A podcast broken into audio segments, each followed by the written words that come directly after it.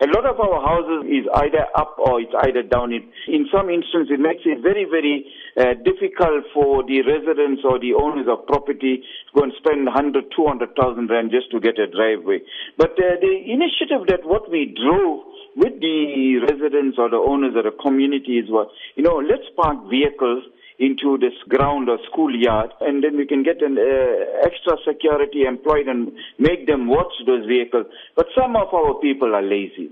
If people want to be able to park their cars on the pavement where their homes are, what kind of security precautions can they take to ensure that their vehicles are safe? We have a lot of initiative that's driven by the CPF. We have sub forums in our areas. Now, these sub forums have street committees that monitor the streets now, some of the sub-forums also have street patrols, and we find that in areas where is it in place, crime is less. In most areas, people from the community do not get involved. Now, this is one of our main concerns. They don't get involved in terms of trying to fight crime strategies or do not even attend our meetings.